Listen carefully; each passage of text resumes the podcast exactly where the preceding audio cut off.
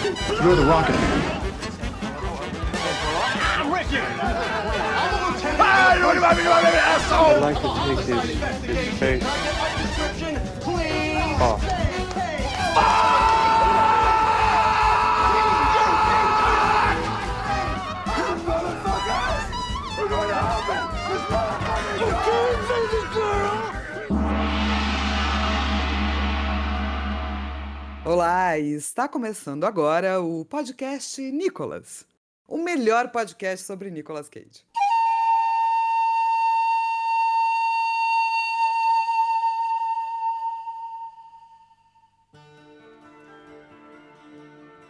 Está começando mais uma investigação aleatória e recorrente sobre a carreira do astro internacional Nicolas Cage. Isso mesmo, está começando o Nicolas. Eu sou Roberto Rudinei e estarei aqui hoje como seu host. Estou aqui com a minha trupe de sempre. Vou começar chamando meu querido amigo Pedro PJ Brandão. Pedro PJ Brandão, o coelho com fome e saltitante, PJ. É, Rudinei, eu estava tal qual um coelho, com fome, e sal, não saltitante, porque eu tava com fome. Diferente do coelho, eu não saltito quando estou com fome. E jantei, botei pra dentro uns dois rapidez aqui em casa e tô aqui cheio de amor pra dar, com o buchinho cheio, pra falar sobre esse filme. A curva mais bela do ser humano é a curva do buchinho cheio. É verdade, isso aí. Eu sempre digo isso. Ele que também tem um belo bucho. Nós já vimos, porque nós temos essa amizade de conhecer o corpo dos nossos amiguinhos. JP Martins. Tudo bem, JP? Como é que você tá, JP? Estou muito lisonjeado com seu elogio, ô Rodney. Hoje eu tô cheio de amor pra dar, eu tô. É que eu tô com saudade, PJ. JP e PJ. Tô com saudade. É, tô vendo, tô saudade de confundir o nome. É, tô- exatamente. Eu acho que se tem algo que se destaca em mim mesmo é o bucho. Principalmente agora neste um ano de. um ano e tanto de quarentena aí. Em que eu descobri o iFood, né? Eu não conhecia ele antes. Então daí vocês tiram, né? Grande amigo esse iFood. É isso aí. E eu queria dizer, amigos, que a nossa convidada já disse que nós estávamos perdendo por não ter chamado ela ainda, viu? Então a partir de hoje nós estamos ganhando. Nós somos winners. pois é, porque nós estamos aqui com a Karina Mark, lá do Trecheira Violenta. Tudo bem, Karina? Oi, gente, tudo ótimo. É, realmente vocês são vencedores com a minha presença aqui hoje, porque eu praticamente me convidei para participar, né? Eu mandei um tweet falando que eu queria participar e cá estou. Então, né, tenho determinação na vida que vocês Você, conseguem você também. manda é, mensagem pra todo podcast dizendo que quer participar, Karina? Não, só sobre Nicolas Cage. Olha o privilégio. Privilégios. É isso aí, cara. O- os Nico Lovers eventualmente vão se unir todos. Nós vamos formar uma comuna só de amantes de Nicolas Cage. E vamos ter um totem gigante de Nicolas Cage no meio de nossa De cidade autogerenciada. pra tacar fogo. Ah, eu amo, gente. Meu sonho, participar de uma comunidade do Nicolas Cage. Então, Ah, assim, tô Nicolas. feliz. Como Nicolas. Como Nicolas. Eu amo essa linha tênue entre piada e sério que só o Nicolas Cage proporciona. Verdade, mas olha só, antes da gente passar aqui pra falar de um filme que nós vimos no filme, pra poder estar gravando aqui, porque aqui nós temos essa obrigação, aqui é profissionalismo, nós iremos adentrar na vida de, de Nicolas Cage com o Cage Fact. E o responsável por isso é o. Pera aí, deixa eu pegar minha cola aqui. JP Martins. E aí, JP? Opa! Traga um fact. Tudo bom, Rude? Pois é, Rude. É...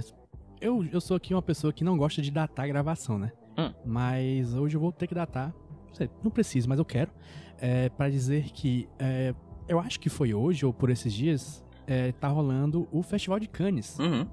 Em que diversos filmes chatos são exibidos. Uhum. E a galera aplaude por meia hora, né? Sempre. A galera, a galera gosta de ficar em pé aplaudindo, eu não entendo, porque aplaudir é muito chato. E mas entre esses filmes que estão em Cannes, tem um filme de Nicolas Cage chamado Pig, ou em bom português, Bacuri.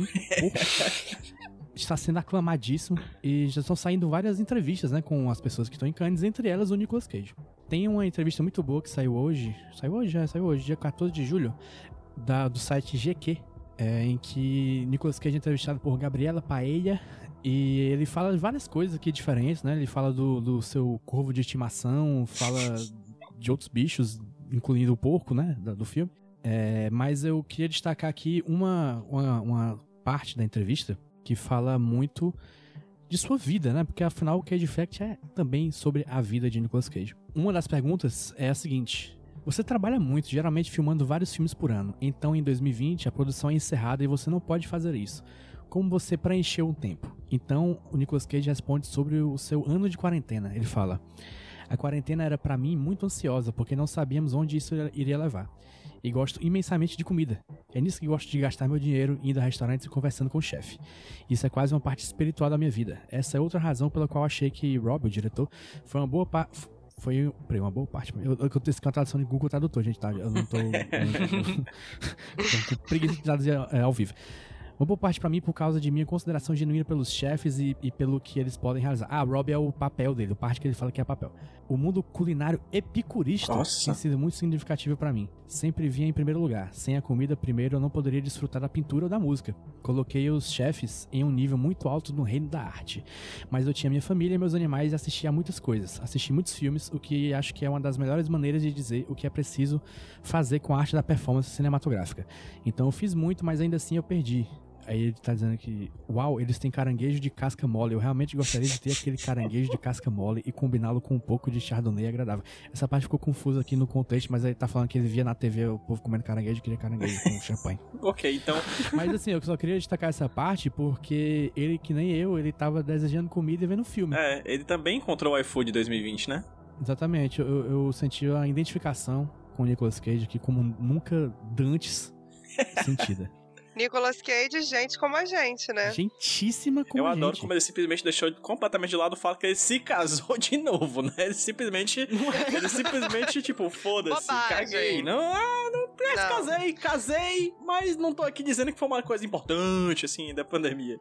Foi só um O detalhe. importante é que ele maratonou Masterchef, basicamente. Exatamente. Pra ser justo, pra ser justo, ele essa entrevista é, um- é longa, tem algumas perguntas e ele fala da esposa. Ah, tá momento. ok, É, ok, então, ok. Não vamos, não vamos aqui acusar Antes o cara, de né? tudo, um de homem Só apaixonado. demorou muito, mas eventualmente ele fala. as coisas mais importantes que você fez na, na sua pandemia? Ah, eu assisti Masterchef, assisti Mestre do Sabor, fiquei vendo os filmes. Ah, casei, verdade. Vixe, Maria.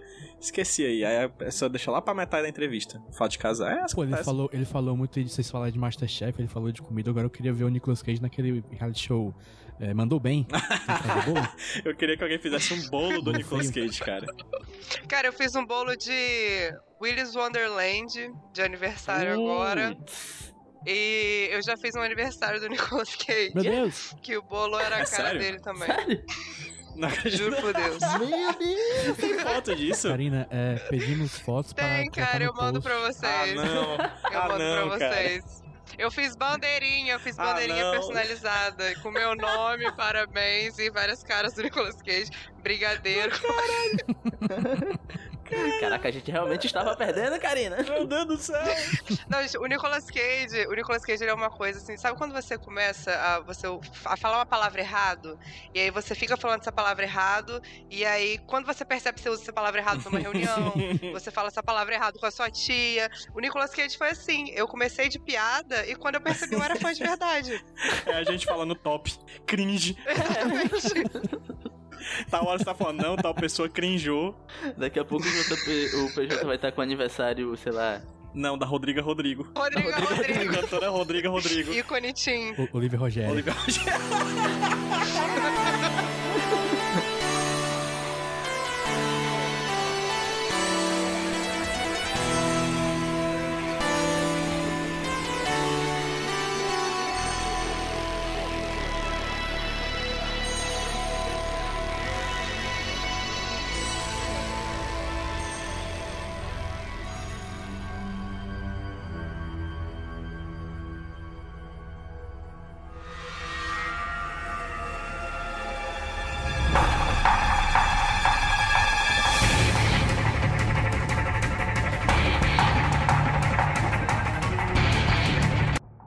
Mas então, voltando agora para o segundo bloco, o bloco onde nós falaremos do filme que foi visto por todos aqui presentes. E o filme que nós vimos foi um filme de 2011 chamado Searching Justice. Seeking. Seeking, né? Seeking Seeking Justice. Justice. Perdoe meu inglês, professora Kaylee lá do CLM, perdão. Juro que irei melhorar. É, mas em português, bom e velho português, o filme se chama O Pacto. Que eu também acho, um- acho um ótimo nome de filme genérico. e eu particularmente assisti um filme, achei esse filme um filme bem genérico, né?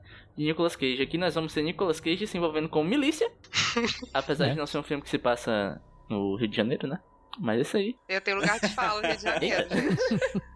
O Rio de Janeiro é mais violento, garoto. Mas é isso aí. é, é, a esposa de Nicolas Cage sofre um ataque e Nicolas Cage, para buscar justiça ou vingança, ele acaba aceitando uma proposta do Guy Pearce e agora ele está envolto numa rede super coisada de vingança e justiça, aspas. Então é isso aí, gente. É um filme que eu vou começar colhendo opiniões da nossa convidada, da Karina. Karina, em linhas gerais, assim, o que foi você achou desse filme? Você curtiu? Foi uma boa experiência? Foi, foi um bom momento? Esse filme, pra mim, ele, ele me dá aquela sensação de quando você tá assistindo Formação de Paredão domingo na Globo. e aí o Big Brother acaba, e aí imediatamente, sem você conseguir terminar o ciclo de uma respiração, emenda o domingo maior.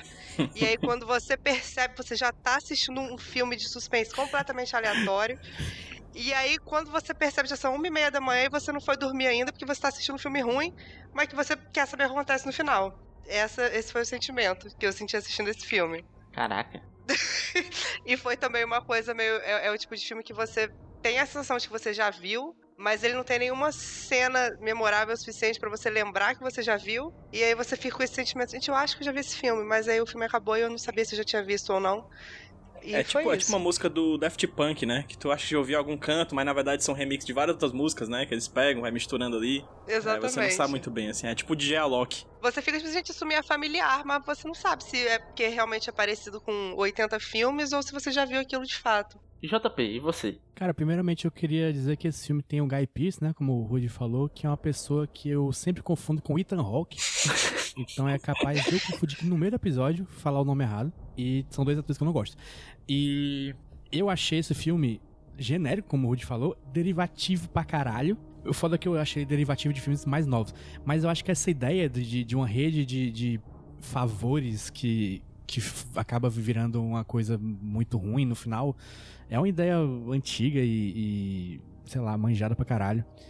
Que aqui é feito de uma maneira mais básica possível, eu acho. Uhum. E tu, PJ? Olha, eu não sei o que falar desse filme, deixa eu ver aqui, deixa eu pensar. É, não, eu não, eu não articulei, assisti, terminei de assistir agora há pouco, né, Rudy? Estávamos, inclusive, assistindo quase juntos, eu e você. A gente terminou no mesmo momento. A gente tava vendo web junto. É, quando eu terminei de ver, você disse também terminou de ver, eu olhei pra o lado pra ver você e infelizmente não ouvi. Mas o que é que eu acho desse filme? Ele é genérico, como foi falado, derivativo, parece que vem de muito canto, é um remix de muita coisa. E é e foi um filme que, tal qual um genérico, né? Meio que passou. você viu como remédio, assim. Não é um filme que me, enga- me deixou com raiva. Não é um filme que me. Como, muitos filmes que passam aqui pelo podcast Nicholas. Não é um filme que me deixou é, bocejando, como também uma grande parte dos filmes aqui do podcast Nicholas. Também não é um filme que eu gostei, como alguns poucos filmes aqui do podcast Nicholas. Então, é sem dúvida alguma, Rodinei, esse filme é um dos filmes que o Nicolas Cage já fez. E olha só, eu, queria puxar uma opinião minha que eu talvez ache que. Eu tava pensando em talvez, sei lá, vai que é polêmica aqui nesse podcast. Eita, porque uma das coisas que eu não gostei nesse filme foi o Nicolas Cage. Concordo. E foi mal aproveitado. pois é, achei. e tem outra coisa, eu, a- eu, eu não gostei do casting do Nicolas Cage pra esse personagem que ele faz, né? Eu não sei, alguma coisa não encaixou com a escolha do, do Nicolas Cage pra esse papel. Tipo, o que, é que o Nicolas Cage po- poderia trazer de diferente pra esse papel, sabe? É, né? Eu de verdade não achei o quê. Ah, pra mim o Nicolas Cage ele tá só ali, sabe? Jogado. E, sei lá, ele parece. Pra mim, uma coisa que ele me aparenta ser muito mais velho pro papel do que o papel pedia, sabe? Então às vezes eu ficava olhando assim e a situação não encaixava com o ator. É, tem um pouco disso. Colocasse o Ben Affleck pra fazer o, o personagem e não ia fazer diferença nenhuma. ser igual. Ia ser É. mesma coisa. Cara, a, a caracterização do personagem é muito ruim no geral, né? Porque ele é um professor e eu amo esses elementos, né? Ah, como é que a gente pode é, falar que esse cara é um professor do bem? Ah, vamos fazer, colocar que ele joga xadrez e que ele é casado com uma mulher que toca violoncelo e colocar um cabelo escroto e, nossa, um homem do bem. E do nada ele vira a chave, vira um puta cara de vingança. E você fica, gente, o que tá acontecendo, cara? E não sei, o Nicolas Cage foi mal aproveitado, faltou entrega ali. Ele podia ter, sei lá, um ator tão, tão rico num, pra fazer um, uma coisa forte, assim, e, e nada. Mas eu vou dizer que do xadrez eu gostei porque eu achei muito, sabe, os gambito do Nicolas Cage, não da rainha. Os gambitos do queijinho, né? É. É, tem, tem vezes que eu fico realmente na dúvida, assim. Isso acontece em vários filmes aqui, acho que já- até já falei isso antes. Que eu nunca sei se o Nicolas Cage ele tá no automático ou se ele tá sendo um excelente ator em interpretar um personagem que é deliberadamente desprovido de carisma, assim. O personagem parece que ele não é nada carismático, assim, em nenhum momento. Na dúvida, eu sempre vou pelo pior dos momentos, que é, acho que é o personagem que é ruim e o Nicolas Cage também é ruim, então eu junto as duas ruindades e encontro uma só. Eu, eu acho que, que é porque depende do roteiro, né, cara? Esse roteiro aqui não tinha. Não tinha nada que oferecesse a ele assim, um negócio interessante, realmente. Não- Ele, ele- não é. Não tem nada que ele se soltar nesse filme. Ele é um filme tão Neeson assim que ele só pode imitar o Neeson, sabe? E mesmo assim, não muito bem. Pior, pior que eu gosto de filmes de conspiração, tá ligado? Tipo assim, dois filmes que vieram na mente quando eu tava assistindo esse, e eu não estou comparando, eu tô dizendo que são filmes de conspiração também. Porque não tem nem como comparar, que é o próprio Hereditário, né? E o Bebê de Rosemary, que são filmes conspiracionais. Hereditário. É, que cria. Meu amigo, tenha calma, cria ali uma ambientação que no final você vai perceber que tudo que o personagem tá fazendo ali dentro foram, na verdade, não foram escolhas, foram tudo gui é, guias, certo. Feito por personagens externos. Bebê, Bebê de Rosemary também é um filme assim. A diferença é que são filmes bons e são filmes que não são filmes de ação. E as pessoas ali, a gente tá num filme de 2011, ainda é numa época em que as pessoas estão querendo assim, galera, Jota, Rude, Karina, sabe vocês? Gente, bora ver um filme do Nicolas Cage de ação. Vocês vão gostar. Ele sabe fazer ação. E não sabe. Já faz tempo que ele não sabe fazer ação. Esse é o tipo de filme de pai, né? É o tipo de filme que você Nossa. passa na sala e seu pai tá assistindo. Completamente. É o é filme que passa no Megapix. Filme que passa no Megapix. É, Exatamente. Cara, eu, eu achei curioso que na primeira cena do filme, que mostra ele e a mulher, assim, mostrar que eles são um casal feliz, o Nicolas Cage dá uma, uma, uma surtadinha ali. Eu achei, eu ri, eu dei boas risadas na primeira cena. É aquele suco de entretenimento do Sim. Nicolas Cage, ele gritando, jogando sinuca ali. Mas aí depois ele só fica chato mesmo, só fica aquele um- de um tom só, né, o filme inteiro. É, na primeira cena ele, tá- ele tava embriagado, né? Acho que faltou álcool do resto do filme. Ah, podia ter é, deliberadamente colocar ele ficando bêbado a todo momento, né? Eu aceitaria. Ah, gente, ele tá passando por um momento difícil, né? Eu acho totalmente Exatamente. justificável. É. Já, já não basta ser professor, né? Ainda passa aquilo tudo. Pois é. É muito, é muito sofrimento pra pessoa só. É, e, e outra, mas o lance do professor eu acho legal, porque é, o pai do Nicolas Cage era professor, né? Isso. E ele já interpretou alguns professores aqui, né? E esse aqui é um professor especialmente de literatura, que o pai dele era professor de literatura. E uma questão que eu, se eu pudesse um dia trocar, um, trocar uma ideia com o Nicolas Cage, sabe? Tomar uma cerveja, eu ia perguntar se ele tira alguma coisa do pai dele nesses papéis que ele faz de professor, sabe? Uhum. Que pelo menos aqui no trechinho da aula que ele tem, que ele tá lendo Shakespeare e ele tá todo empolgado. Aí eu sinto que ali tem alguma coisinha, não sei se é coisa da minha cabeça, que ele tava muito empolgado pra fazer aquela cena, sabe? O que não apareceu nas outras e eu acho um desperdício. Até porque assim, existe coisas pra você aprofundar esse personagem, de deixar ele mais carismático, né? Tipo, a Karina falou da relação dele com a mulher, podia mostrar que ele é um marido carinhoso, que ele se importa com a mulher.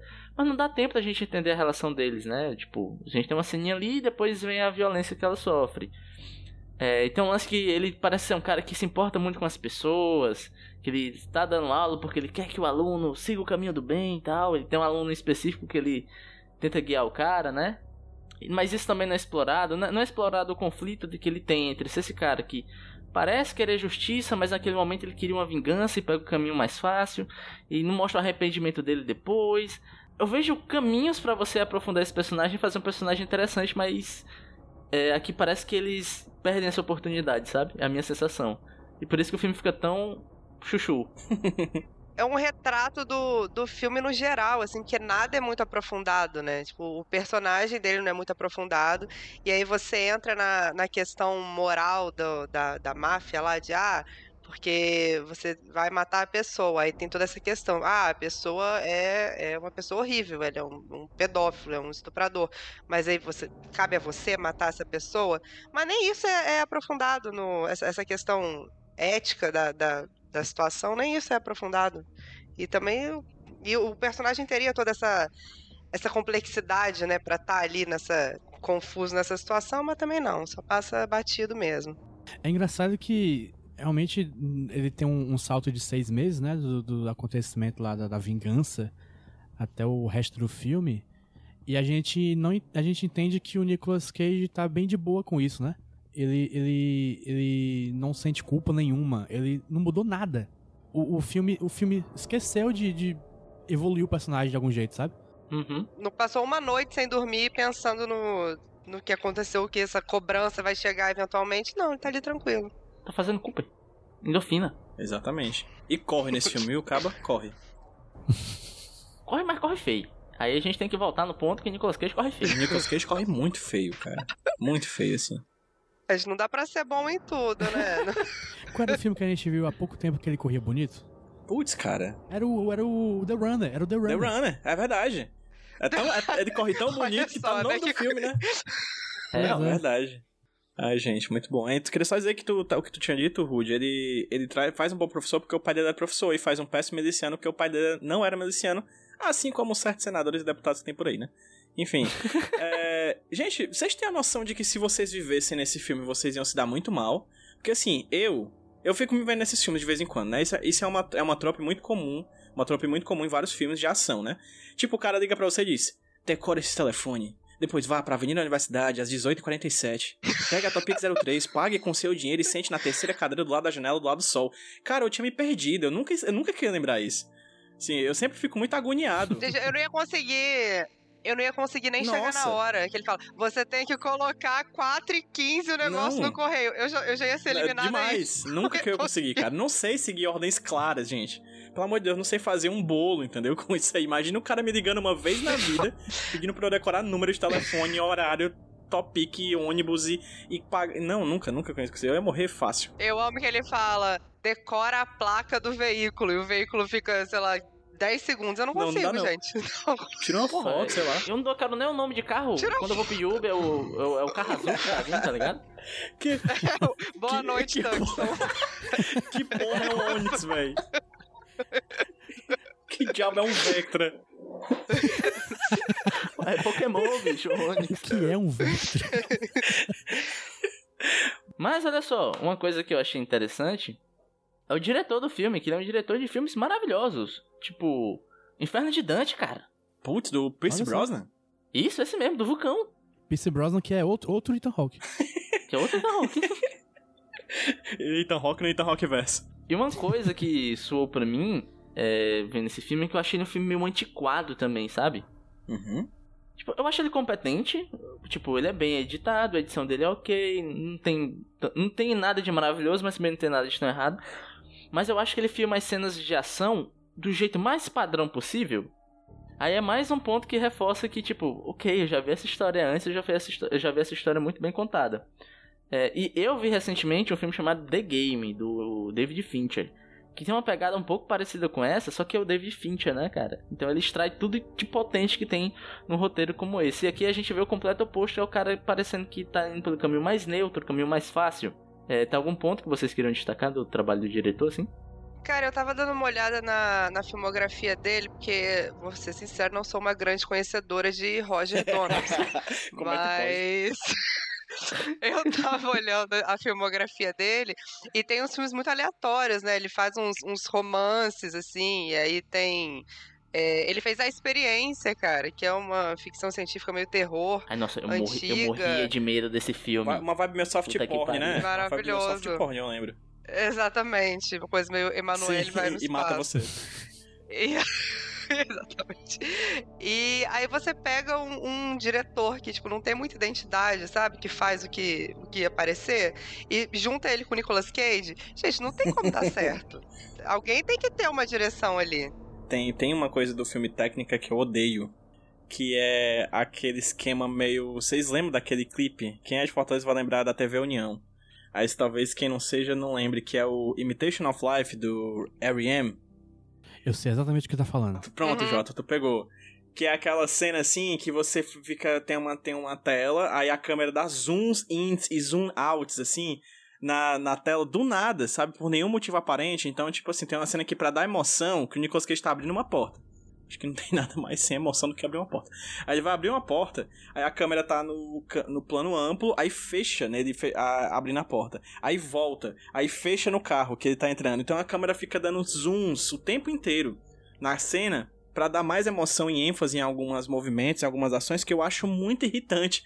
E eu juro por Deus que eu não vi muito bem, assim, o motivo de fazer isso, assim, sendo que a cena, talvez, num plano amplo, seja muito mais interessante do que esses zooms meio ridículos, assim, que ele coloca. Zoom artificial. É, exatamente, porque não é um zoom... É o que você aqui. percebe, eu acho que é isso que tu quis dizer, Jota. Não é exatamente um zoom da câmera, é um zoom digital, digital mesmo, assim, Exatamente. parece que é num programa. Você pega lá o... No Premiere, né? Você, você no Sony Vegas. Sony Vegas. No... Provavelmente ele viu a cena final e falou assim: não, tá faltando alguma coisa. Ah, alguém sugeriu, ah, vamos fazer um corte. Ele falou: não, beleza, vamos sim. E aí. Toca pra frente, isso. vai, mete bronca, confio em ti, brother. É. É a típica coisa que não pensa antes, aí grava e fala. Hum, não, não ficou bom. Ah, não, na, na pós-produção a gente resolve. Aí fica um negócio desse. Exatamente. Mas só, mas olha só, olha só, eu queria falar de uma coisa que eu gostei do filme. Eita. Eu gostei. a- eu não vou compactuar com o JP, vou dizer que eu gostei muito do Guy Pearce nesse filme. Ele tá bem. É, ele tá eu, bem. eu acho o Guy Pearce extremamente esmurrável. Toda vez que eu vejo ele, tenho vontade de dar um murro na cara dele. Esse filme não foi diferente, então ele tá muito bem. Cara, é um personagem que não, não exige muita coisa, né? Exige ele ser, ele ficar ali com aquela cara meio nada, tá ali, ele cumpriu bem o papel. E realmente ele tem essa carinha esmurrável mesmo. Então faz todo sentido, que ele é um personagem detestável, então tá ótimo. Bom cast. Top 3 atores que vocês socariam. Agora. Nossa, Olavo de Do nada. Carvalho, Bum. Guy Pearce. Ator, pô, ator, pô. Ele é um ator da política Ator, nacional, cara. Ah, pelo amor de Deus. Não, acho que Chris Pratt, é, Justo. Guy Pearce. Vou pensar no outro aí até o final do programa. Eu é Johnny Depp. E Johnny Depp, pronto, boa. Ai, Johnny Depp é ótimo. Johnny Depp eu socaria muito também. Johnny Depp, Shia LaBeouf e Guy Pearce agora. Boa, bom, bom, bom trio. O Shia LaBeouf, eu acho que ele tenta traçar um caminho do Nicolas Cage. Vocês não têm essa sensação, não? Eu, eu acho. De, de, de virar uma coisa meio nessa linha tênue entre, ai, quero ser um ator sério, mas sou uma piada na internet. Eu acho que ele tenta trilhar esse caminho, mas não tem bagagem, né, cult. gente? Então, assim, não. É, É. não, não vai rolar. Ele quer ser curto, só que não vai rolar porque ele bate mulher, então ninguém vai co- comprar essa parada dele. Só porque ele apareceu em três clipes da CIA, ele fica nessa. Pois é. E outra coisa, né, cara? Tem que botar na cabeça que estilo não é Marvel. Exatamente, né? Exatamente. cara. É, complicado. Mas enfim, gente, vol- voltando pro filme. É, tem mais algum ponto, assim. Eu queria tentar achar alguma coisa que gostamos do filme. Vocês curtiram alguma Curti. coisa assim, de fato? O quê? A trama. Eu acho que se um filme fosse melhor dirigido, tivesse pego outros atores, enfim, não fosse esse filme, fosse outro, eu acho que seria bom. Eu gosto da trama também. Dessa, dessa questão do. De, é porque é porque a história é legal, cara. Você fica tipo assim, nossa, o que, que vai acontecer? Será que ele vai realmente matar o cara? Mas que favor que vai ser? Eu, eu gosto dessa atmosfera de mistério. Porque eu, eu sou uma apreciadora de suspense. Eu, eu gosto de filme que você não sabe o que vai acontecer e te prende ali. Só que tem que ser bem executado, né, cara? Nesse, nesse caso, dá, passa 30 minutos de filme, você já perdeu o interesse há muito Eles tempo. esqueceram de fazer um filme bom. É, pois é. Eu, eu, até, eu até me prendi assim, na história, assim, mas mais por curiosidade mesmo do que pelo filme me puxar. É porque eu sou curioso. É, mas assim, tem, tem- como eu falei, tem filmes parecidos que, que são melhores. Os que eu destaco, assim, é aquele episódio do Black Mirror, Shut Up and Dance. Nossa, sim. Boa. Hum, sim. que é, que é basicamente é uma coisa parecida, é quase a mesma coisa, só que é um pouquinho diferente, né? Porque lá o, o- as pessoas que, que fazem parte do, do- do da trama, da, da, da, da- da intriga, são todos, são todos culpados de alguma coisa bem específica, né? E também aquele filme Nerve, que não é exatamente gente, gente culpada ou gente, ou gente que, que É o do jogo? É, do, do, do, do- Da Emma Roberts, isso, né? exatamente, exatamente. É um filme assim, bem adolescente, bem besta, assim, mas eu achei divertido. E ele também tem essa coisa de, de pessoas que, pão- que tem tarefas que tem que achar outras pessoas e etc, etc. E tá todo mundo envolvido, né? A cidade inteira tá, tá envolvida num- numa besteira, num, numa intriga, nada a ver. Cara, tem um, tem um filme que ele tem versão oriental, aí, claro que né, os norte-americanos já fizeram também, que chama 13 Sins. E aí é, de- é tipo isso, assim, é um jogo que você precisa de uma ajuda, aí você começa executando tarefas simples, e aí a parada vai virando assassinato. Sim. E eu achei o filme bem legal. E, e é um filme com um orçamento baixíssimo, assim. Mas aí, aí esse que é foda, porque você pega um filme tipo esse, que tem um orçamento gigantesco, e eles não fazem o negócio direito. Uhum. Então a lição de moral que fica desse episódio é: não assista esse filme. Não assista que é melhor. Exatamente. É, e a, a- a outra lição do filme é compre armas, é top, né? É, gente, compra arma, é legal. Vocês vão precisar, tal hora. Eu queria destacar a cena de January Jones matando uma pessoa a tiros. É, aparece uma criança com uma arma de brinquedo. É muito não acreditável, cara. Eles, eles, eles mostram a cena dela, dela tendo aula de tiro, né? E depois ela parece que, que tá com arma de brinquedo mesmo, assim. Uma menina velha brincando. É muito ruim. Sabe uma cena que eu queria destacar, que eu achei fantástica? É quando o Guy Pearce vai na casa do Nicolas Cage e aí ele ameaça ele usando aquelas letrinhas coloridas na geladeira. Legal Cara, demais. é tipo, como, como posso ser ameaçador? Ai, já sei, vou usar essas letras coloridas infantis pra deixar uma mensagem na geladeira. Que isso, gente? Vou imitar um Que poltergeist. mafioso é esse? Eu fiquei indignada. Não, e, e nessa linha também, outra cena que merece destaque é o, o chocolate pra você entrar no culto. Achei muito bom também. Nossa, É como aleatório, posso, né? Como posso entrar no culto de uma forma misteriosa e ousada? Já sei, vou comprar dois chocolates na máquina. Tipo, se chega um cara que realmente quer comprar dois chocolates ali, aí já era, né? Deu errado. Pô, eu queria ver a história desse cara que foi comprar um chocolate e acabou caindo numa trama de assassinato. E, e o, filme, é- o filme é cheio dessas, dessas besteiras, né? Essas, essas coisas, tipo, compre dois chocolates, vai até Compra o um banheiro. chiclete. É, compra um chiclete. Sendo que, assim, literalmente o cara tá do lado do outro quando fez a pergunta. Tu quer? tu não precisa responder agora. Mas se tu quiser, tu vai lá na máquina de chocolate da área de oncologia, compra dois chocolates dessa marca específica. Que aí o Amincada vai estar lá olhando pra ver se tu comprou. A do chiclete foi com mais raiva, que o cara não. Era só ele atravessar o corredor e entrar na portinha, mas não, tem que comprar o chiclete. Eu queria muito que o final desse diálogo fosse o Nicolas Cage falando, mas e o chiclete? O Guy Pearce respondesse, enfia no cu. É tipo isso. E o bambu? E o Babalu. enfia no cu. Cara, mas, mas nessa, nessa pegada aí, uma, uma- essa cena eu confesso que eu dei uma risadinha de verdade. Que é quando o Nicolas Cage tá fazendo o esquema dele lá, né? Que ele fala, ah, entra, vai no jogo, entra no banheiro, compra o cachorro quente. Não serve pra nada. E o Guy Pearce fala, tu tá se divertindo? Eu achei, eu dei uma risadinha assim, uma, uma risadinha É. singela, sabe? Tipo, é. Foi, Aquela, foi- aquela risadinha de ok, nariz, né? assim, achei- É, é, eu achei É, esforçado. eu gosto muito voz, da voz de- é, do Nicolas Cage ameaçador nesse filme. É Essa parte. Compra chiclete. Agora compra o cachorro quente. Vá no banheiro. banheiro. Deu uma mijada. Tipo, é engraçado demais, cara. Parece o, aqueles Honest Trails, assim, que ele é super ameaçador, sabe? E isso partindo do, do princípio que o cara era o quê? Um professor de colégio, good vibes. E aí, do nada, ele vira o quê? O, o arquiteto da parada, assim, Jigsaw. ameaçador. O próprio. Não, é impressionante. É, Virou rei do crime, É, bicho. Tem, tem, um- tem uma coisa no filme que a gente não citou que pra mim é a coisa mais prejudicial do filme, que é uma coisa mais, muito prejudicial em vários outros filmes, que é a lógica do fridging, né? Da mulher no refrigerador, né? Isso. Mais uma vez, né? Mais uma vez, né? O fato da personagem da esposa ter sido passar por um trauma terrível pra que o personagem do cara, do Nicolas Cage, vá lá atrás de, de vingança, né? Isso é uma coisa, inclusive, problemática na, próprio Mandy, né? Que a gente até falou aqui há muito tempo atrás, que é um puta filme que a gente adora. Mas também tem essa questão, assim. E nesse filme é isso, basicamente, né? É, Acho que nos últimos anos a galera começou a trocar a esposa por, por cachorrinhos e animais, assim, no, nos, na- nos plots, porque cansou, já não dá, né? É muito violento e, tipo. É, exatamente, É cara. muito. Isso é, é muito horroroso nesse filme, assim. É uma coisa que. Mas eu assisti em 2011, né? 10 anos atrás, mas que eu já ouvi. Eu, de novo, cara? Pelo amor de Deus.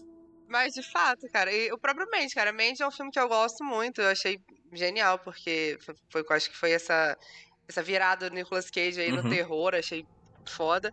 Mas é muito isso, o, o papel da, da, da feminino na trama é só esse, é sofrer a violência e depois deixar a, a trama pro cara fazer, né? Então, e, o, e esse filme, esse O Pacto, é bem gráfico, né? Tipo, a, os, os hematomas dela e como é que ela fica depois. Eu achei muito bem feito, assim, bem, bem gráfico. Mas ela não faz nada, né? Dá aquele tiro lento no final de quem tava há seis meses fazendo aula de tiro, não sei pra quê. É, e o que mais me incomoda é que a personagem da esposa acaba girando só so- em torno disso, sabe? Isso. Toda a problemática dela durante o filme é sobre a violência que ela sofreu. É, não tem, o único traço de personalidade que ela tem fora disso é que ela toca violoncelo e não serve pra nada. Pois é, tipo, no final ela é resumida só a violência que ela sofreu. E eu acho que eles podiam ter, hum, pelo menos, fechado esse ciclo, sabe? Tipo, como é que ela tá lidando com a vida dela agora? A partir do momento que o Nicolas Cage começa a ficar meio estranho, ela já faz, já volta pra violência que ela sofreu, como se ela estivesse se culpando, sabe? Tipo, pô, bicho, a gente poderia caminhar, pelo menos caminhar, não ficar só nesse ponto que já é ruim, e você se mantém nele, sabe? O, o filme ficaria muito melhor se ela tivesse matado o Guy Pearce usando a corda do violoncelo. Ficaria muito melhor. Dá uma violência na Verdade, cara olha da- só. Construção de roteiro, é isso aí. Foreshadowing chama. Não, e constru- construção de roteiro também é um negócio que me incomoda, porque quando. Eu vou chamar ele de Chris Rock, porque eu achei ele a cara do Chris Rock. Eu não conseguia O Charlie do Lost. filme sem associar. Michael, Michael do Lost. Michael do Lost, é. Do nada ele faz parte da organização. Não tem nenhum tipo de construção pra isso acontecer. Do nada eles decidiram. Ih, a gente tem que fazer uma coisa no roteiro, hein? Tá, tá meio chato. Ah, vamos colocar ele na organização. Pronto. Pois é, do, do nada aparece um irmão morto também, né? É, não, isso, isso é um negócio que me incomoda muito. Não, não ter esse preparo pra acontecer alguma coisa. Só jogar. Ah, precisa de um plot twist, aí joga ali. Verdade. Mas, gente, eu acho que a gente precisa agora dar destaque a uma pessoa. Que eu não sei nem se a gente vai conseguir dar destaque, porque a gente já Não falou muito, que tá não muito. meio insosso, que é Nicolas Cage. A gente vai agora para os Cage Moments, que são os momentos mais Nicolas Cages, é, de Nicolas Cage. E, assim, eu acho, eu acho que só existe um. Então eu vou perguntar se a Karina acerta qual foi esse momento mais Nicolas Cage. O momento mais Nicolas Cage, pra mim é a primeira cena do Exato. filme. Que ele tá dando o nome ali, que ele tá bêbado e que ele dá uma, aquelas tremidas de cabeça, o olho arregalado. Que, que, que o quê? Uma- uma- um falso começo, né? Porque você acha que, nossa, vai ser uma performance maravilhosa do Nick. E aí. Só não é. Ele dançando no carnaval. Inclusive, em carnaval, meu, meu mequetrefe, assim, né? Mas tudo bem, é local, né? Inclusive, abraço aqui novamente. Novamente, novamente. New Orleans, capital de onde? Louisiana, no sul dos Estados Unidos, em Louisiana. Novamente um filme que se passa em Louisiana. Eu acho que se o Nicolas Cage passar um ano sem gravar um filme em Nova Orleans, ele morre. Tem alguma maldição. É tipo o Harry Potter, que tem que passar as férias na casa dos tios, né? Isso, exatamente. É o pacto. É, é, é, é o pacto, exatamente. O pacto com a Secretaria Local de Turismo, né? Ele, ele tem que visitar a pirâmide dele lá e em algum momento, todo ano. Aí ele aproveita e grava um filme. Pois é, do Nicolas Cage ia ficar em Nova Orleans e gravar sete filmes por ano. Quero saber foi o que ele ganhou nesse pacto aí. Cara, eu acho inaceitável ele ter comprado a mansão assombrada lá e não ter gravado um filme ali dentro, gente. Pelo É, amor de falta Deus. ousadia aí. Falta até. Ia ser até economizar, né? No set. Já é dele mesmo. Pô, faz um found footage que seja. Pega o celular e grava. Imagina. Chama o é Weston pra fazer um, um filme found footage. Um reality show estilo. Tipo os Osborns lá. A família Osborne, né? Faz com os Cage. A gente, pronto, acabou as Kardashian, agora é os Cage, sabe? Bom, ia ser maravilhoso. Junta as ex-mulher dele Nossa. toda. Aí o que ele tem de filho pra pagar pensão. Junta todo mundo numa casa. Eu vejo isso acontecendo. neto. É cheio de neto agora no Nicolas Cage. É. Só um, porra. Só tem É, um, tá porra. Ih, família grande. Cheio de Não, tem neto. dois, porra. É, os dois são do. É, os dois são do Weston, né? É. Aí já tá indo bem longe, não tá nem falando do filme.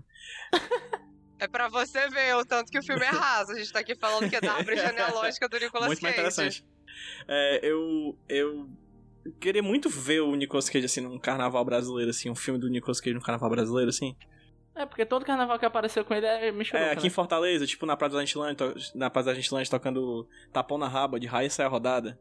E ele, I will get you, é, ele fala que I will get the other Sazerac, né, que é o, a bebida lá, ele podia falar, I will get you other corote, sabe, uma parada assim, eu ia adorar, assim, outra cachaça. Cara, se fazer uma, uma série documental, assim, joga o Nicolas Cage e bota uma, uma câmera escondida atrás e só vê o que vai acontecer. Imagina, isso Eu tô maravilhoso. que a Karina tá numa vibe meio Mambembe, cinema gonzo, assim. Tipo, joga a pessoa, liga a câmera, uma câmera, uma câmera é uma ideia, assim. Só vai. Dog Uma câmera é 95. uma ideia. Dog. Gente, eu, eu venho de uma maratona de 13 filmes ruins de tubarão, gente. Vocês me respeitem. Eu não tô bem Ah, da então cabeça, bom filme de tubarão. Pega o tubarão e joga uma câmera no tubarão. Deixa o tubarão nadar. Cage Shark. Bota o Nicolas Cage com um bando de tubarão junto. Ia ser maravilhoso. Muito bom. Perfeito, eu, eu já vejo quero. acontecendo. Mas, mas, gente, é, vamos para as notas? Peraí, peraí, peraí, peraí, eu, queria destacar um. Eu, eu- eu ainda tenho um Ah, é. momento. Ainda tenho um momento. Mano, Eu queria destacar o momento em que o Nicolas Cage, do nada, ele vira um ginasta. Ele vira um macaco Bom. prego. Sim. Sei lá o que é. Caralho! Ele tá sendo perseguido em um viaduto. E do nada ele tem a genial ideia de ele. Ele. Como é que é? Ele desce da. da pelo. Como é que chama aquilo? Parapeito? Não sei. Para-choque, sei lá. Do, da, da- do viaduto e ele se atrepa na coluna do viaduto como se fosse nada. Ele, ele, é sim. ele é profissional naquilo. Ele, é- ele faz parte do ciclo de Soleil. Eu amo quando ele desliza na frente do caminhão e aí eles vão, assim, os dois juntinhos, no mesmo movimento, ele deslizando e o caminhão atrás, e ele sai sem nenhum arranhão. Eu acho lindo. O que eu gosto dessa cena que o, que o JP falou é que, tipo, é um- ele vai muito devagarzinho, sabe? Sim. e a câmera tá, tipo, superação! É, corta. Isso aqui é emocionante, viu?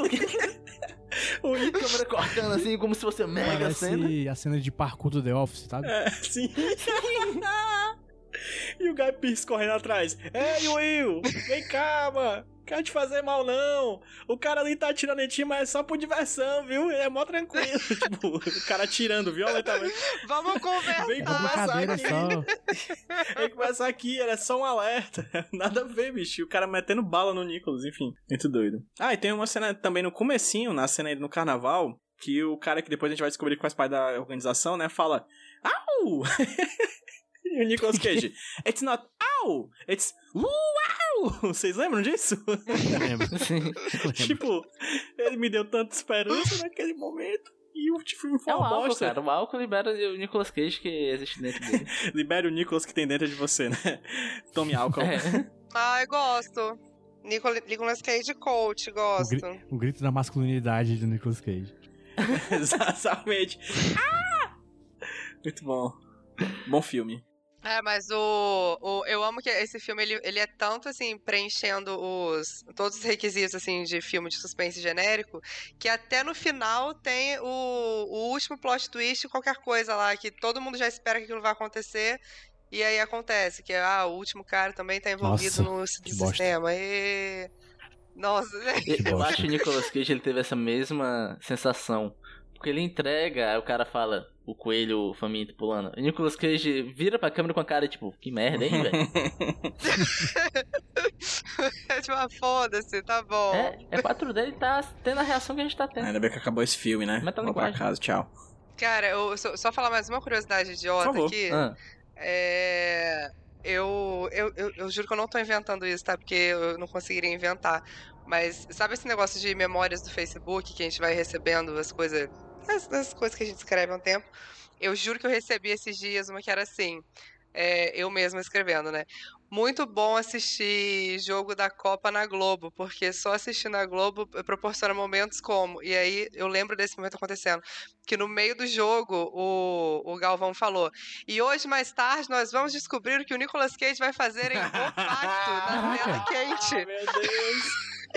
Eu juro, eu juro. Eu só, não, eu só não mando um print pra provar, porque eu vou ter que voltar muito. E aí eu não vou fazer isso. Mas eu, eu ri muito, porque eu lembro disso acontecendo, e eu lembro de eu escrevendo.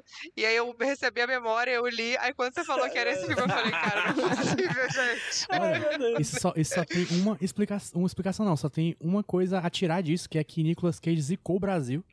Isso. Eu não sei qual foi a Copa, mas Cara. com certeza. Certeza. ele é o nosso foi. Foi a do 7 Nicolas tem cara. sete letras, cara. Lida com isso aí. Pega isso aí pra ti. Pega Caraca! isso aí pra ti. Quantos Oscars ele tem? Um. Ó aí. Ó aí. Ó aí. Só não vê quem não quer, cara. Nossa, Tá tudo A conectado. vida realmente é uma- a maior roteirista que existe, Meu amigo, né, o cara? coelho faminto está saltitando, entenda. É isso. é uma conspiração. O Cade verso tá aí, só não vê quem não quer. Cara, é muito bom. Eu compro essa teoria da conspiração. Muito bom isso porque tem queijo no meio aí da, da Karina. muito bom. E, e, e... Agora vamos pra nota. Bora, bora, bora. Vamos dar notas, eu quero a nota do JP primeiro. Lembrando que nós temos duas notas, a nota do filme como filme e a nota do filme como filme de Nicolas Cage. Nota do JP, ela começou uma e vai terminar outra. Eu vou dar seis. Ok. No começo eu tinha anotado outro, mas não importa qual era. É, vai ser seis. Por tudo que eu já falei. Ah, também tem um motivo pra esse filme não ter uma nota muito alta, que é um desperdício criminoso de Jennifer Carpenter. A Emily Rose, que ela tá nesse filme sendo figurante. Sendo que é uma ótima atriz e não fez nada. É a irmã do Dexter? A pop. É isso, é ela mesma. Coitada, gente. Nem, nem pra darem umas falas pra ela, uma relevância. Já teve três falas, e... mas podia ser qualquer outra atriz no universo ali. E pro Nicolas Cage, também nota. Tô mudando aqui, peraí. Nota 7 Eita! pro Nicolas Cage. Vocês estão achando alto? É Porque Achei eu, não- eu não- eu não alto. achei ele tão ruim nesse filme. É, Eu achei ele bem é, mediano funcional, sabe? Ele funcionou ali. Uhum. Podia ser qualquer outro ator, podia. Mas é, Mas não era. foi eficiente, eu acho. Foi, foi coerente, sei lá.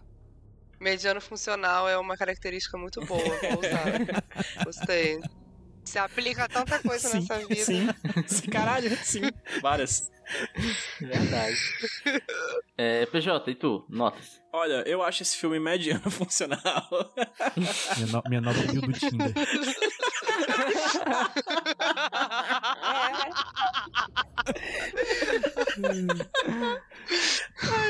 filme nota 6, certo? Que nem a do JP. E Nicolas, eu dou um 4zão da massa, porque é isso. Eu acho que não tem muito discutir. Eu já falei aqui tudo que eu tinha pra falar. Agora eu só falo na presença dos meus advogados. Que no caso sou eu, advogado Verdade. do PJ, tá? O Rudy é o É, advogado da, do Nicholas Podcast Corporation. Exatamente. É, é, a gente tem um corpo jurídico, né? É. Um corpo. É um corpo sensual jurídico, que é eu, Alexandre Zen e o Maurício. É um corpo que é, inclusive, bastante mediano funcional. mediano funcional. Gente, mediano funcional é tudo. Nossa vou usar pra É, tudo cria uma agora. É banda chamada Mediano Funcional, gente. Parece banda de rock progressivo, sabe? Mediano funcional. Pô, perfeito. Mas eu vou dar logo minhas notas aqui. Pro filme eu vou dar um 5zão. É, porque por tudo já falado, é um filme. Você já viu filmes melhores antes. E eu acho que tinha potencial pra ser uma história, no mínimo, legal, engajante, e no final não soube aproveitar os próprios temas que ele se propôs a abordar. Mas mesmo assim, não te faz. Não, não te faz passar raiva. Se você estiver vendo depois no BBB, pode ver, vai ser divertido, você vai passar um bom momento. Se seu pai estiver vendo, senta pra ver com seu pai, você vai ter um bom momento com seu pai também. Esse é um filme da família brasileira, tá vendo? Une as pessoas. E pro Nicolas Cage, eu vou ser um pouco mais duro que meus colegas, eu vou dar um doisão. Caralho. Porque eu sempre falo. Dois achei rigoroso. Essa é a minha lógica pra Nicolas Cage. Nicolas Cage ele é um cara intenso. Que nem diria Juan Pablo Voivoda, intensidade. É intensidade, ent- entendeu? Se você pega Nicolas Cage e deixa ele xoxo, aí você fez o pior erro possível. Que ou você deixa ele muito bom ou muito ruim. Só queria eh, destacar que isso que o Rudy falou foi uma- a, a referência desse episódio ao Fortaleza Esporte Clube. Tava Isso. faltando, tava demorando, foi, foi a primeira aí. Continue, Rudy. Então é isso aí, gente. E pra fechar as nossas notas, a nossa querida convidada Karina. E aí, Karina? Suas notas. Então, gente, o filme eu vou dar cinco. Eu já tinha pensado nisso antes, tá? Não estou te imitando. Porque. Ah, cara, porque é qualquer coisa. É qualquer filme de suspense genérico que segue a mesma fórmula. E. Enfim. E pro Nick, eu vou dar quatro. Porque acho que tinha potencial, não explorou o potencial. Mas assim, meu, minha primeira participação aqui, né? Então eu não vou também esculachar e dar um 2. Acho que um 4 tá bom. Ok, ok. Pensou mais na gente Ok, do que né? nele, então. Vai doer mais em mim do que em vocês. Uma nota generosa. A, a Karina pensou mais na gente do que o Nicholas pensou na gente ao fazer esse filme. Com certeza. É isso aí, cara. Amor próximo. Fica aí a mensagem. É o que a gente aprendeu com esse filme, né? Que faltou de, de aprofundamento no filme, a gente fez aqui agora. Olha aí, que bonito. E JP, médias, temos já? Temos sim, média do filme ficou 5.5 Boa e média. a média do Nicolas Cage ficou 4.2. Moral, não sei. Moral é que é o quê? Mediano o quê? Mediano funcional. Mediano funcional. Mediano funcional. Eu Acho que é o grande adjetivo desse notas filme. aqui, Você nessas é. notas aqui não tá meio mediano nem funcional, viu? tá mediano disfuncional. Cara, é, é o. É o tipo de filme que você não procura assistir. Se ele tá passando, você assiste, mas você também não precisa se locomover pra isso acontecer, né? Mas você tá ali, Eu você acho que assiste. existe filme vai até você. o, o mercado do filme que ninguém quer assistir. O filme que, o filme que só é assistido porque é. Ele só é. Ele tá ali. Então esse tá bem nesse nicho aí. Fica a dica aí pro. Como é que é? Telecine, Telecine não, pô. Megapix. Como é que é? Do- Isso aí. Fica a dica aí.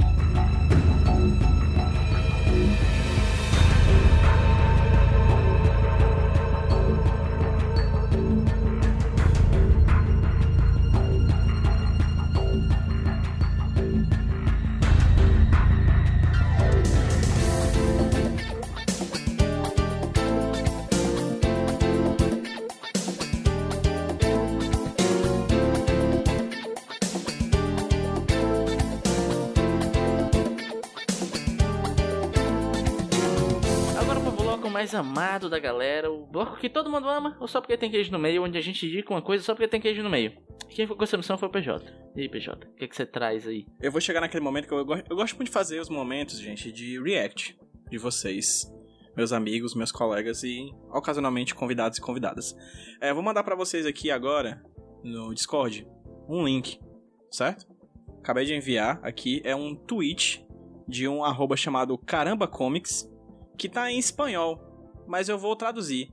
Oxalá a edição dos 100, das 100 primeiros filmes de Nicolas Cage, né, que é um livro, sirva para alguma plataforma recuperar a série japonesa dos anos 80 que inspiraram o livro e a introdução feita por André Strazado. Ou seja, vocês vão ver agora, mandei para vocês, uma um fake, né, uma abertura fake de dos 100 primeiros filmes do Nicolas Cage como se fosse um seriado japonês estilo Inspector Caralho. estilo Jaspion, estilo Black Kamen Rider e tantos outros que você conhece por aí, né? Tem um trecho que eu acho maravilhoso porque é em espanhol que é Nicolas es fuerte, muy bravo, es una furia.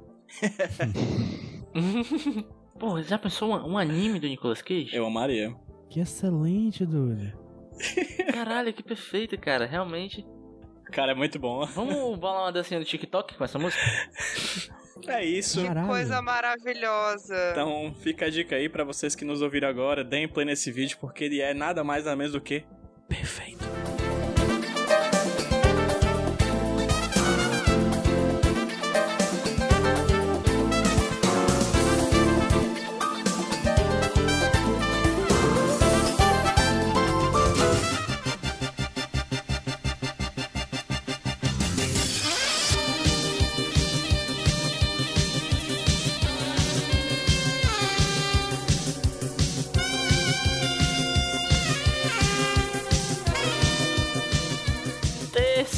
Terceiro. Não, porra. Quarto bloco. Quarto, quarto bloco. Onde nós iremos fazer o sorteio, né? Do próximo filme que nós iremos ver na próxima quinzena. Mas antes, é, já base avisos, né? Aviso importante. Sigam o Nicolas nas redes sociais. As redes sociais são. PJ, quais são? Arroba podcast Nicolas no Twitter, no Instagram. Se você quiser contribuir com o seu suado dinheirinho, você pode ir lá no Apoia-se, vai ter link aí, aí para você ir e contribuir. Qualquer valor a gente aceita e fica agradecido. Se você também puder dar um RT no Twitter, aí, velho, aí a gente vai te amar para sempre. Verdade. Que o amor aqui, velho, é forte. E fácil. Eu, eu me vendo por um RT, mas é isso aí. É, e se você quiser me seguir por aí nas redes sociais, você, você vai na arroba Rudilonia é, no Twitter. Se você quiser um, um podcast editado por minhas mãos, mões. minhas mães, você pode falar comigo na DM no Twitter que a gente conversa e desenrola. Lembrando que o Nicolas faz parte da RIPA. é, tem coisa saindo aí, tem um, tem um Cartas do Mundo da se você quiser escutar, é muito interessante e fica ligado no que a RIPA tá produzindo, que a gente vai voltar com mais coisas aí. Vou dar esse spoiler. E eu vou cobrar o PJ. Eu também vou cobrar o PJ pra dar as, é, os jabás dele aí, as propagandas. Arroba HQ Sem Roteiro, meu podcast sobre quadrinhos. Procura também arroba sobre fotopod, meu podcast sobre fotografia. E procura aí arroba Pedro PJ Brandão no Twitter pra me seguir e ver piadas de péssima qualidade e os desejos de piora pra um certo político. Gente, eu tô mandando a foto do meu aniversário do Nicolas Cage aqui no. Cadê, cadê? Tá mandando aqui no grupo? Vamos, Cadê, cadê? Não, vamos, de, peraí, peraí. vamos de react, mais Manda, um manda, react pelo amor de aí. Deus, manda, manda. Ah! É muito bom. Perfeito, caralho. Cadeirinhas. Muito bom. Isso parece um filtro, cara, de tão perfeito. Não, eu Meu fiz tudo, fiz tudo nas minhas mãos, meu talento no Photoshop. E, gente, eu quero esse No, bolo caraca, pra que agora. maravilhoso. Outro porque tem queijo no meio, no aniversário da. que incrível, que incrível. Porra, bicho, o, o, o, o nosso querido amigo Kaique Pituba disse que a mãe dele tava com drama, que é, contrataram com ela uma festa de aniversário com tema TikTok. Ai, gente, o Ela jovem tava sem saber como fazer. tem que acabar. Mas, gente, Verdade. isso que é uma festa de qualidade, Nicolas Cage com a mãozinha no queixo, olhando pra você enquanto você vai comê-lo. Quando você come a cara dele. Exatamente. Perfeito, perfeito, perfeito. JP, Oi. se as pessoas quiserem te seguir. Arroba Jumbo Paulo no Twitter pra ver tweets e eu, Jumbo Paulo no Instagram pra ver desenhos. Perfeito. Karina, primeiro, muito obrigado pela participação. Ficou excelente. Obrigado de verdade. Obrigada pelo convite. Pelo convite, não, né? Pelo, por, terem, ace- por terem aceitado a minha intimação. Obrigado pela cooperação. Mas eu amei, gente. Espero que vocês tenham gostado da minha participação. E se quiser me chamar pra mais, me chama. Que falar de Nicolas Cage, gente. Tô sempre aí. Gostamos muito da sua primeira participação. Ah, é, eu gosto assim. Olha aí.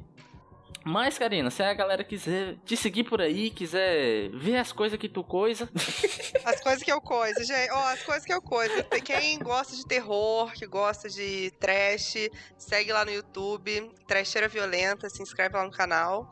E quem quiser me seguir no Instagram, é, tem bastante shitposting. E eu faço as maquiagens de efeito também, então me segue lá, é Karina Mark FX. É isso. E segue a Trecheira Violenta no Instagram também, gente. Trecheira Violenta, que também tem muito shitposting e várias informações úteis sobre terror. bom demais. Eu sou péssima pra fazer meu próprio jabá, mas é isso aí. Não, foi bom demais. Perfeito. É, mas antes, Karina, da gente dizer o tchau, você tem uma missão, que é o sorteio do nosso próximo filme. Amei, como Tem um link aí? faço. Aí. Tem um link aí que eu mandei, sorteio o Nicolas. Você abre, espera um pouquinho pra que ele vai dar uma recarregada e aparece um filme lá. Bem na cara, assim. Já saiu? Posso falar? Eita, Pode pau. falar. Pode. Pode. O filme que vocês vão assistir para o próximo é Tempo de Matar, de 1989. Puta. Esse a gente não viu ainda não, viu? Esse aí- Não, esse, não, não esse vimos, eu né? sei qual é. Esse é um filme de guerra. É um filme de guerra Italiano, eu acho. italiano, É, o, é dirigido por Giuliano Montaldo, então deduzo que seja Meu italiano Deus. mesmo. Nossa, tô vendo, meu Deus. O Nicolas Cage bem novinho. Esse filme aí eu já, eu já dei uma investigada antes, porque ele é um filme mais difícil de achar. Daí eu achei ele em qualidade VHS no YouTube. Ótimo. Sem legenda, então. Vai ser legal. Música de Ennio Morricone. Caraca, sério? Sério, tá aqui não. Você pode ter mentido, Porra. pode ter mentido. Pode Mas ser tá mentira. aqui, tá, tá Gente, aqui. mas vou, vou falar um negócio. O Ennio Morricone, ele, obviamente, o cara é um gênio, fez várias trilhas, mas ele é bagaceira também, tá? O cara fez trilha de Orca, a baleia assassina. Então, a trilha perfeita pro filme do Nicolas Cage. Filme do Nicolas Cage também. Que não é uma orca, mas é um ator assassino. Ele mata a Que às vezes concorrência. assassina a nossa paciência. Que... Ele mata a concorrência. Ele navega nas ondas da boa atuação. Meu Deus. Tá bom, ok. Parou, parou, parou, parou. Gente, peraí um pedacinho. Na verdade, é, o filme que a gente vai assistir na próximo, no próximo episódio é um filme que acabou de lançar, que a gente queria muito ver, que é o Pig, filme de 2021. É, então, o filme que a Karina sorteou, O Tempo de Matar, ele vai ficar pro episódio depois que a gente lançar o episódio de Pig. Beleza?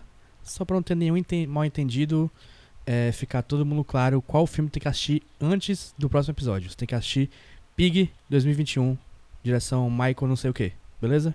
Beijo. Então é isso, gente. Daqui a 15 dias com Tempo de Matar.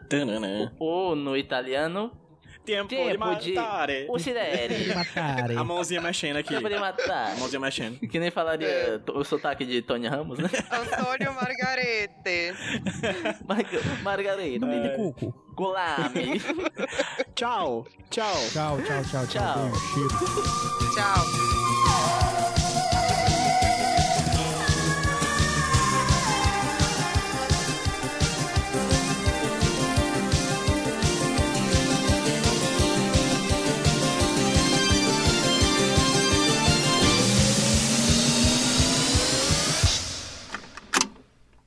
Eu sou o Rudinei e eu editei esse podcast. Eu sou o JP e eu sonorizei ele. Você pode ajudar o Nicolas compartilhando com seus amigos. E dando 5 estrelinhas no iTunes. Ajuda a gente, por favor. Deixe o seu recado depois do bip.